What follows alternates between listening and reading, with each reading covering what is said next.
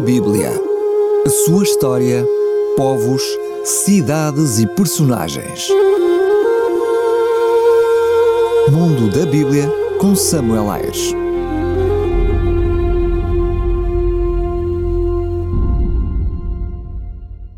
Pergaminhos hebraicos do Velho Testamento. Os pergaminhos eram constituídos por textos escritos num suporte de pele de animal esticada, mais conhecido como couro.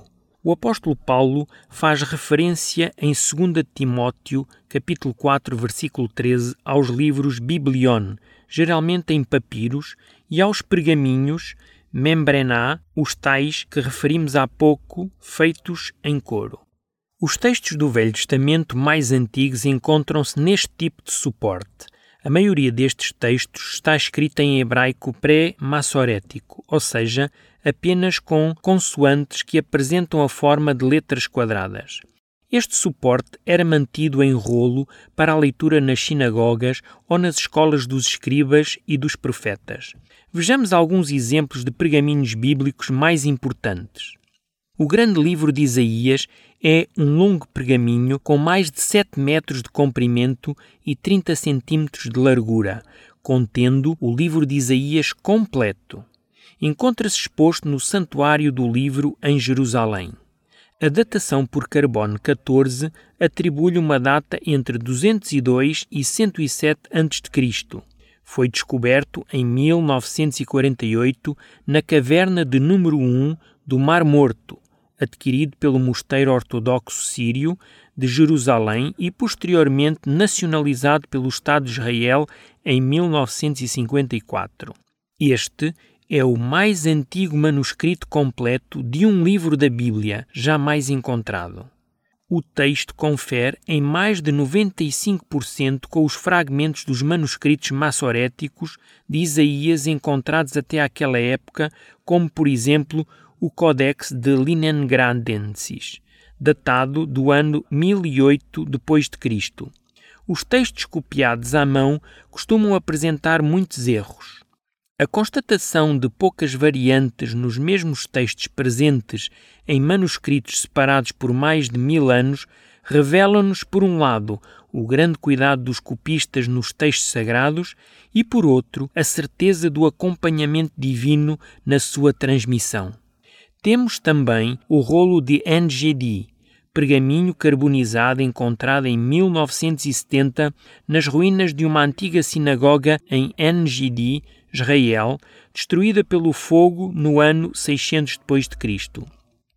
A datação pelo radiocarbono atribui-lhe a data de 210 a 390 d.C., o que faz deste pergaminho o mais antigo, excetuando evidentemente os manuscritos do Mar Morto. O texto contém partes dos dois primeiros capítulos do livro de Levítico. A construção deste texto só foi possível pela utilização de técnicas de tomografia digital e leitura virtual. A descoberta foi divulgada na revista científica Science Advance, de 21 de setembro de 2016. Existe possibilidade de ver este pergaminho no site desta mesma revista. Por fim, temos ainda o Pentateuco Samaritano, descoberto em 1846. Este rolo compõe o Cânon Sagrado Samaritano. Um exemplar deste pergaminho encontra-se na exposição da Biblioteca de John Rylands, em Manchester, e data de 1212 d.C. O texto é escrito em caracteres arcaicos próprios do hebraico samaritano em língua proto-cananeia. Os samaritanos recusam os restantes livros da Tanakh, ou seja, a Bíblia judaica, aceitando apenas a sua Tora como livro inspirado. Separados do sacerdócio judaico 600 anos antes de Cristo, estabeleceram o seu templo no Monte Garizim. As cópias da Torá foram retransmitidas independentemente do judaísmo, sendo interessantes para determinar a evolução dos textos bíblicos. A maior diferença textual entre o texto hebraico e o texto samaritano encontra-se na justificação para o estabelecimento do templo do Monte Garizim, encontrada no texto samaritano em Êxodo 20, a partir dos versículos 17.